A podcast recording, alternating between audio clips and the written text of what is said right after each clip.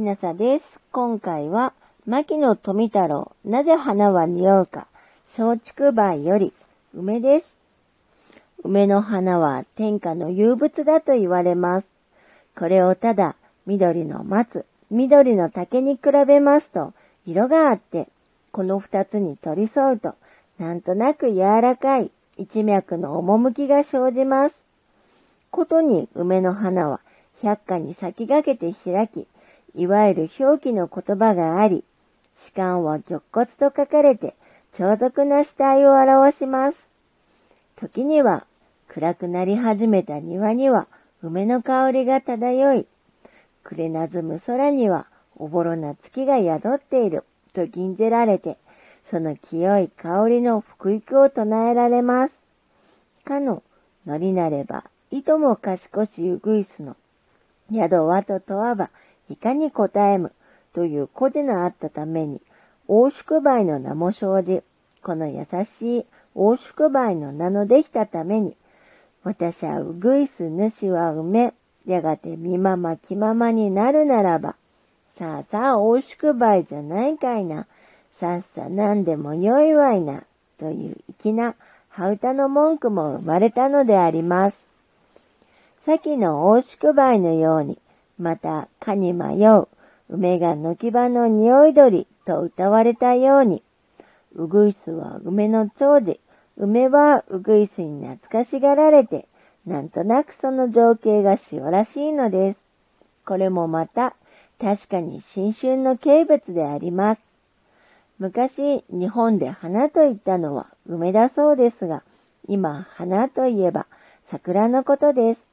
我が国で梅の名所は数々ありますが、その中で伊賀の国の月ヶ瀬は昔から名高いところです。梅は元来品のものですが、遠い昔我が国に渡り来たり、地来繁殖して、その種類も300品以上に及び、まるで日本産のもののようになっています。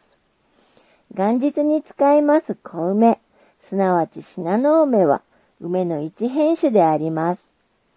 終わりに述べねばならないことは、今日の植物学上から見ましても、この松竹梅の選定は、実に申し分がないのです。一体植物界は、陰株と剣株との二つに大別せられています。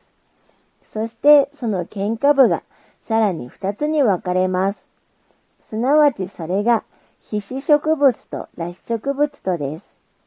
ところが、この皮脂植物がさらにまた二つに分かれていまして、それが草子葉類と単子葉類とになります。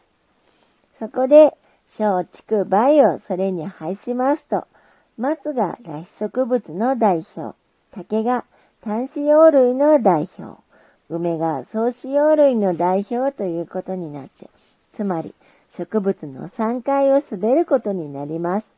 今日のこの新知識から見ましても、このようにこの松竹梅はとても意義深いものであります。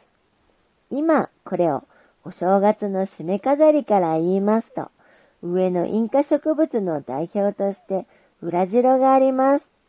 もし松竹梅へこの裏白を添えることにしますと、ここに初めて植物界全体の代表者が揃い、この上もないめでたいものになります。